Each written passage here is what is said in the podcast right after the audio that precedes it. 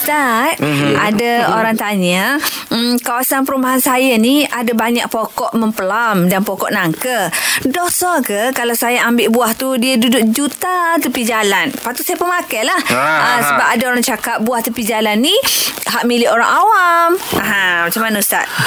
Okey, uh, berkenaan dengan apa ni uh, buah-buahan ataupun uh, benda yang boleh dimakan. Sayur-sayur ke Tanah aku Kau awam serah kau ha.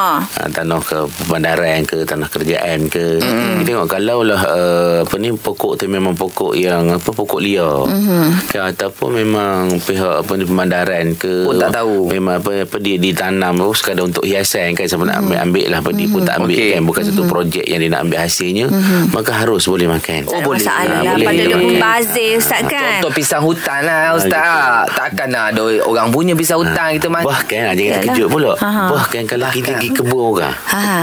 Kita nak lalu tengok ada ada pokok buah kan Ha-ha. Kita nak makan buah tu Nabi ajar macam mana Ha. Macam mana, Ah, Ustaz? Oh. Panggil tuan kebun dia tiga kali Assalamualaikum tuan kebun Ah, Tiga kali Ada orang ke Panggil tiga kali Kata Ha. Tak ada boleh nyaut, makan boleh Tapi tak boleh makan. buat balik Oh, Kalau makan pun, situ ah, je. Makan situ je Lepas makan tuan kebun datang Marah kita kau ni Ustaz Tapi- Saya dah panggil tiga kali ni Ah, ha. Okey, tapi uh, segala lama kata tengok kebun tu pagau ke tak? Ah. Ah, kalau kebun pagau tu termasuk dalam apa dalam lingkungan lindungan tu tak boleh. Tak boleh. Ya, Ah, Masya kita tahu Allah. Dia selalu ada letak senapang Apa ah, Dilarang perlu- masuk kawasan Tembak. persendirian. Ah, Itu Ah. tak boleh lah Ustaz Tak Ah, tu tak Sah boleh. lah. Kalau ada apa larangan apa ni apa ni signboard bagainya tu tak Ah, boleh lah. tak boleh Ah. lah. Oh, kalau Hmm. ada signboard pun kalau nak makan minta izin tuan dia dulu. Tuan Tak- dia. Oh, Kalau tuan dia bagi boleh lah Ustaz Ya, sungguh. Ah, Oh faham Alah, tu pun tak tahu.